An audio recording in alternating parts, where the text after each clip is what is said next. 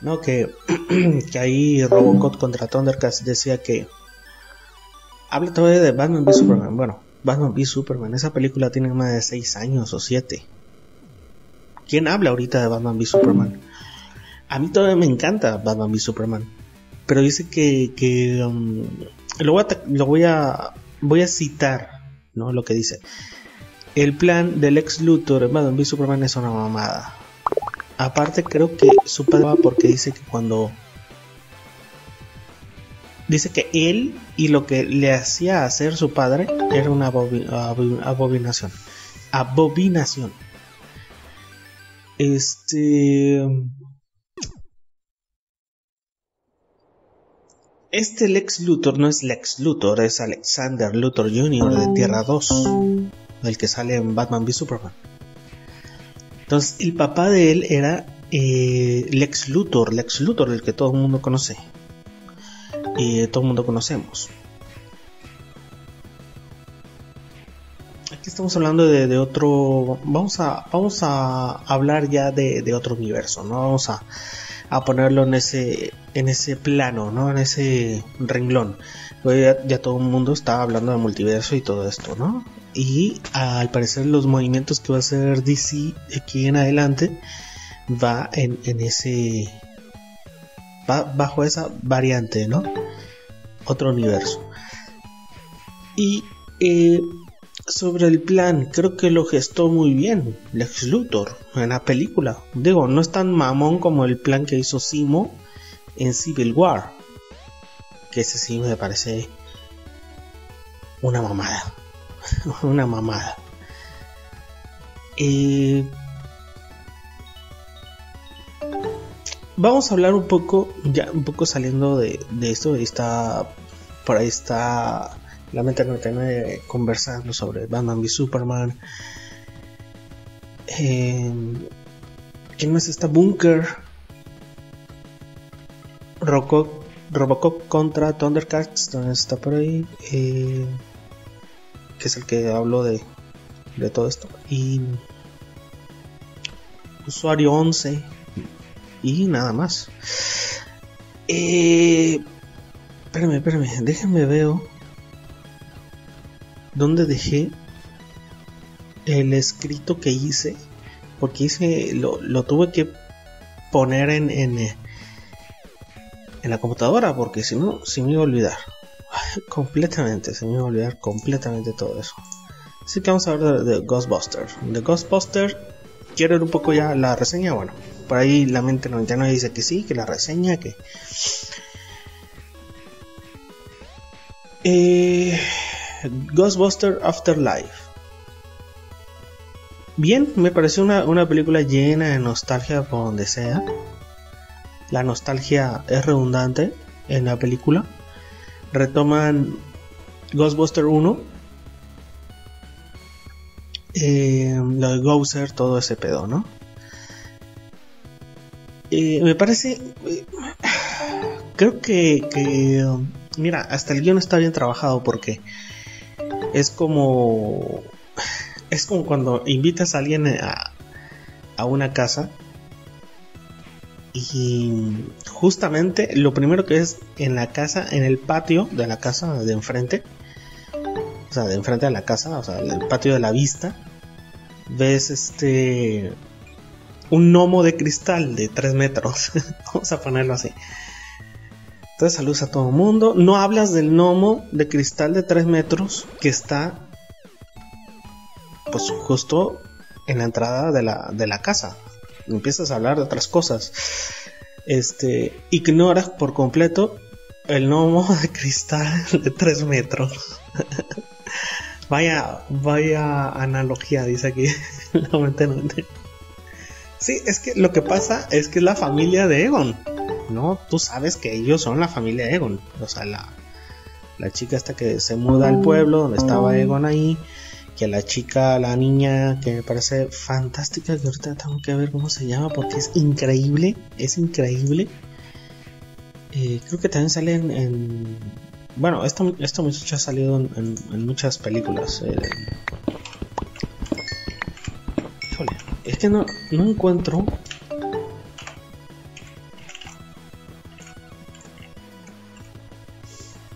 Espérame, espérame.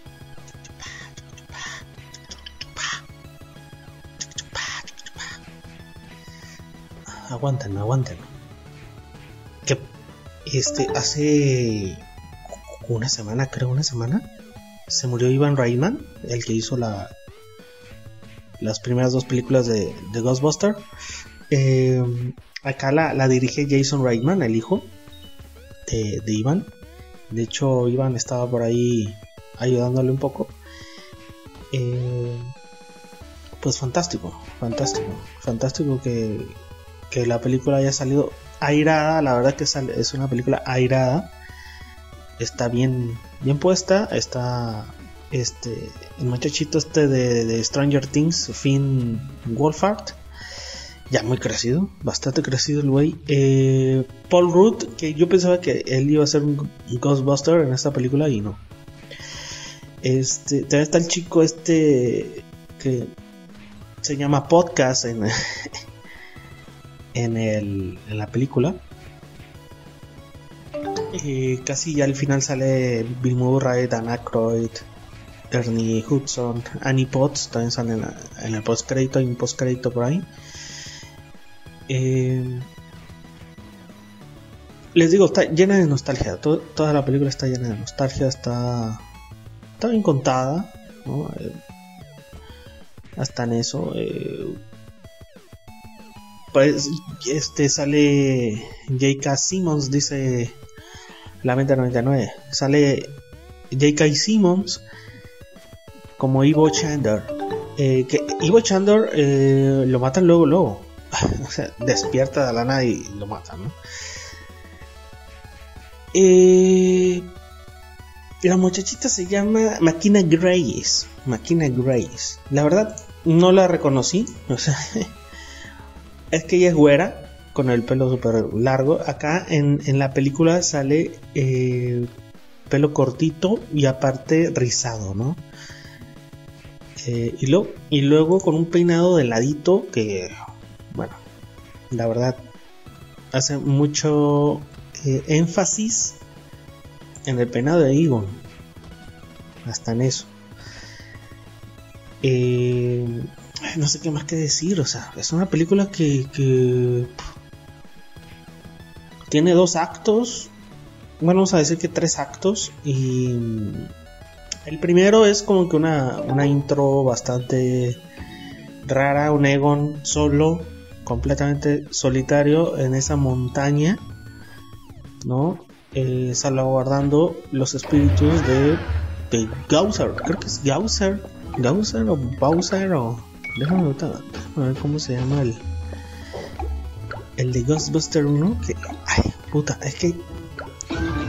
No sé cómo se llama el güey. O la huella, es huella, es mujer. Para mí está diciendo que aquí sale en Aitonja, que es la, niña, en Ready Player One. Sale por ahí en Capitana Marvel, que es ya hace la, niña de, de cuando Carol Danvers era niña. Sale en eh, eh, Maligno, en series, eh, por ahí me están diciendo que salen eh, con voces adicionales en Gravity Falls. Salió por ahí en. Em, más recientemente en El joven Sheldon. Y de El cuento de la criada, creo que apareció, dice ahí la mente 99, que salió en dos episodios. Dos episodios. Gracias, la mente 99. Fuller House también sale, dice por ahí Robocop versus Thundercats dice que salen en Full House que es este obviamente la continuación de aquella serie llamada Full House de los 90 y yo, el que estaba esperando ver era eh, Rick Moranis Rick Moranis y nunca salió nunca salió ese cabrón eh, que sí, ¿qué película me gusta de, de la de Ghostbusters? De los cazafantasmas, a mí la verdad es que me encanta la la 2, la segunda parte. parece genial, es una película muy muy genial. La 1, eh, perfecta introducción, o sea, al, universo Ghostbusters, ¿no? Este, lamentablemente, ya cuando voy creciendo y todo, mm, no se hace tan espectacular o tan buena como la segunda. La segunda me gusta bastante, o sea, se me hace formidable. Quizás porque tengo el temita ese de que eh, mi padre me llevó a ver esa película al cine. A lo mejor tengo ese como eh, sentimiento, ese feeling, ese feeling de, de aquellos tiempos, de, aquel, de aquella época, de recordar aquella época, Porque la película de la primera la vi en televisión, la segunda la vi en el cine.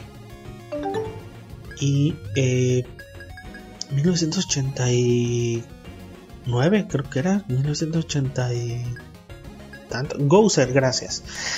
Gracias, aquí me estás hablando la 2099. Se llama Gozer, la, la, la chica está la, de hecho, de hecho aquí aparece otra vez el, el ya sabes, todo, todo, fue como fanservice, ¿no? También la película, ¿no? Aparece ahí un fantasma tipo, entre comillas, slimmer, tipo pegajoso, que creo que se llama Mordelón aquí.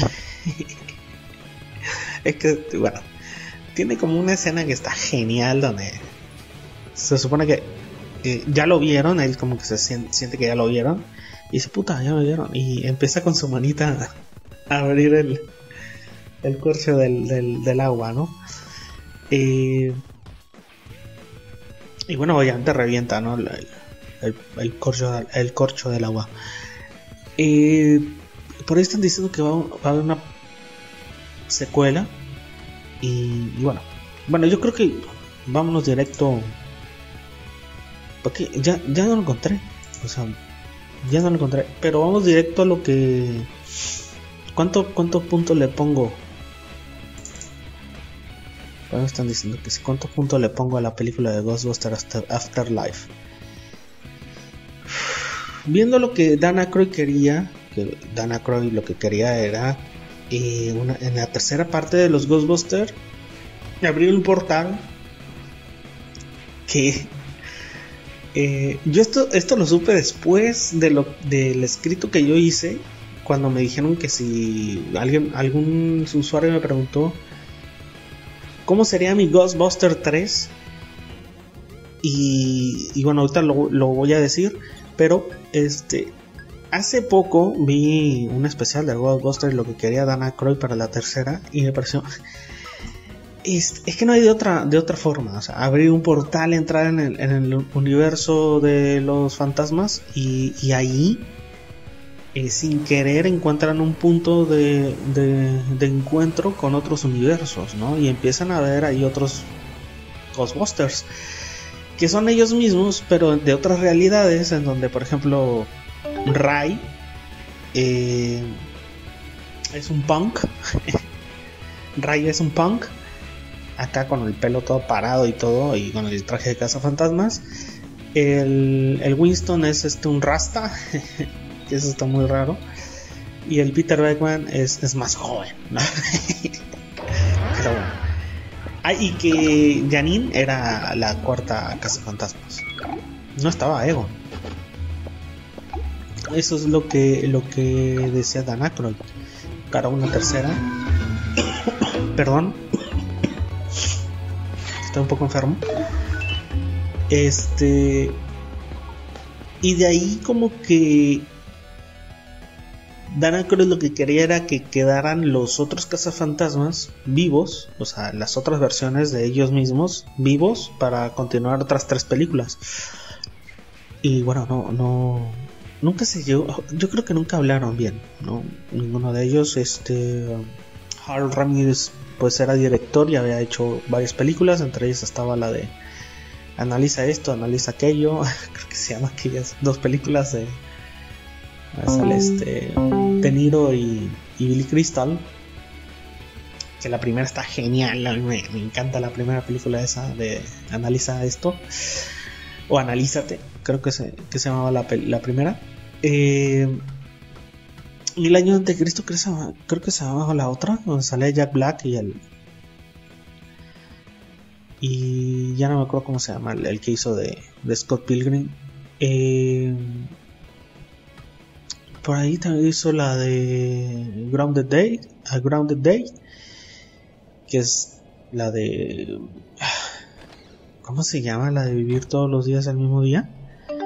¿Cómo repetir el mismo día todo, todos los días que te despiertas? No, me acuerdo cómo se llama. El, día de la marmota, gracias, la venta 99 atrás hablando. El día de la marmota, puta madre. Eh, que esa está genial, ese es un clásico, ¿no? Eh, bueno, el, yo le pongo 3.5. Está bien, pero toda la película fue como que ignorar que ellos son familia de Ivan Spengler. Que dijeron, somos los Spengler. No, no, no. Era como, este, todo el mundo los veía y decía, ah, ok, son nuevos y que la chingada, ok, perfecto. Y nunca le dijeron, nunca fue como de, ah, ustedes son, ustedes son parientes del loco, ¿no? De, de Egon, Egon Spengler. Ustedes son Spengler, ¿no? Era como, por eso usó la analogía de, no hablemos de, hablemos del gnomo de, cristal de 3 metros que está. Que al último se, se habla y todo, bueno. A mí, la película, yo creo que no la vería otra vez. O sea, siendo sinceros, yo no la vería otra vez. Que me quedo con, con Ghostbuster 2 y me quedo ahí con Ghostbuster 1 y después esta, ¿no? Y bueno, voy a hablar un poco de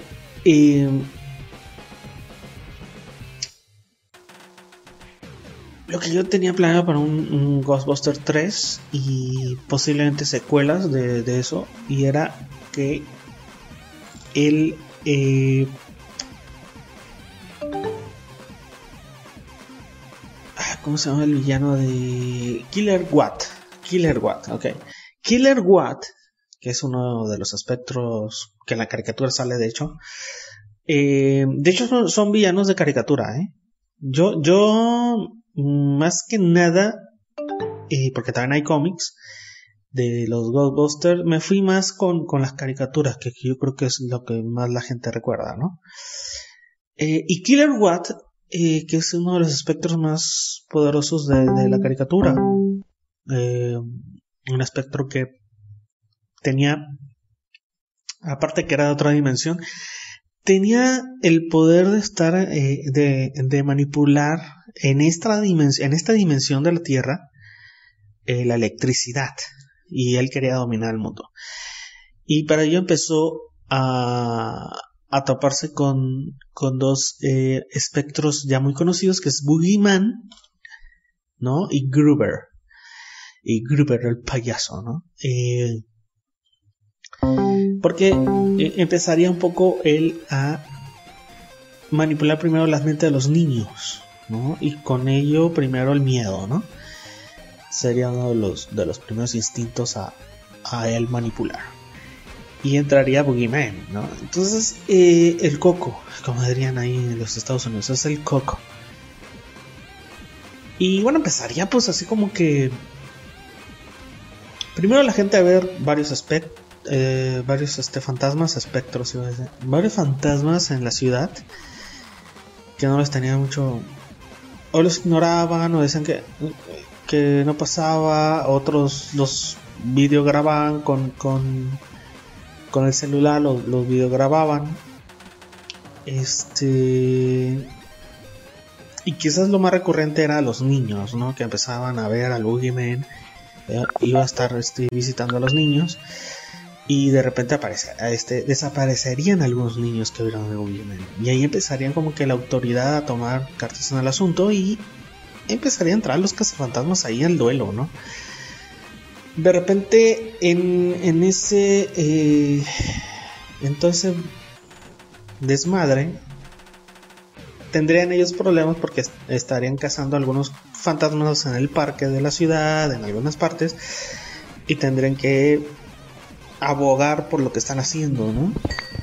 Y de repente a, uno, de los jueces que está en pleno juicio con los fantasmas, eh, le llaman le llaman y que se desapareció su hijo, ¿no?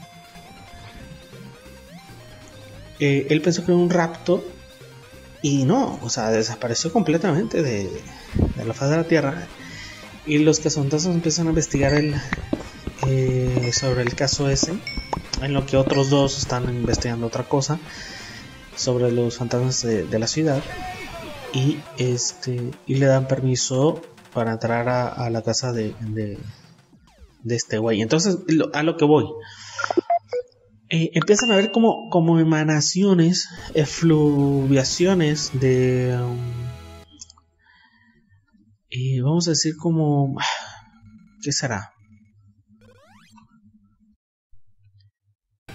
Radiaciones, como radiaciones y el barómetro que tiene el Egon empieza como que a... Claro, acá en, en mi Ghostbuster 3, en el mío, todavía está vivo Egon. ¿no? Pero también podemos, podemos inclusive usar a, esto, a la chica nueva y a, podcast como su primera eh, gran misión como cazafantasmas en sí, ¿no? Eh, y ya pues empiezan como que a investigar y esto y el otro y descubren en que por medio de ciertas partículas y la radiación pueden sostener la apertura de, de la puerta hacia, hacia el universo de Boogeyman. Y bueno, en uno de esos empiezan unos casos ahí raros. Y en uno de ellos eh, tienen la posibilidad de, mantener abierta la, dimensión. Y ya ves, pues, Egon ahí aparece y se va como en la, como la caricatura, ¿no? Que entra y el Boogeyman lo reconoce y empiezan un poco a investigar sobre ello cuáles son las funciones, porque por el otro lado está eh, Beckman y Winston en la ciudad investigando y descubren que eh, esas eh, emanaciones, esos espectros que salen en la ciudad son manipulados por otra energía. Inclusive el Boogeyman está manipulado por otra energía y empiezan como que a ver que todo se vincula hacia hacia otra fuente, ¿no? Otra fuente que veríamos en una secuela, ¿no? En la secuela yo quizás tendría a, a Havoc, la calabaza, la, la, calabaza esta de Halloween que aparece en, el episodio de Ghostbusters. Eh, creo que sale en, en aquel capítulo de Halloween Forever. Y a en la segunda utilizaría también a Gruber, el payaso, que en aquel, en aquel eh, creo que la, historia de la caricatura era que en toda la ciudad de Nueva York los fantasmas se están materializando fuera de las pantallas de la televisión. Fuera de las pantallas de la televisión. Yo aquí usaría más a los celulares, ¿no? Más que las televisiones, usaría los celulares, usaría toda esa parte. Eh, y tomaban forma de personajes de distintas eh, series de televisión y aparecían de una en, los, en los celulares, ¿no? Y, eh, final, y finalmente aparecía Gruber, ¿no? Gruber sería el, eh, el gran manipulado por Havok y sería como que el, el link a Havok y él es el que ah, había hecho aparecer o materializado al Boogeyman y a otras entidades, ¿no? Otras, otros personajes que salieron por ahí, no sé, el país tenebroso, yo qué sé, ¿no? Realmente este sería como que un, payaso gordo, ¿no? De hecho es un payaso gordo en, la serie de, de Ghostbuster.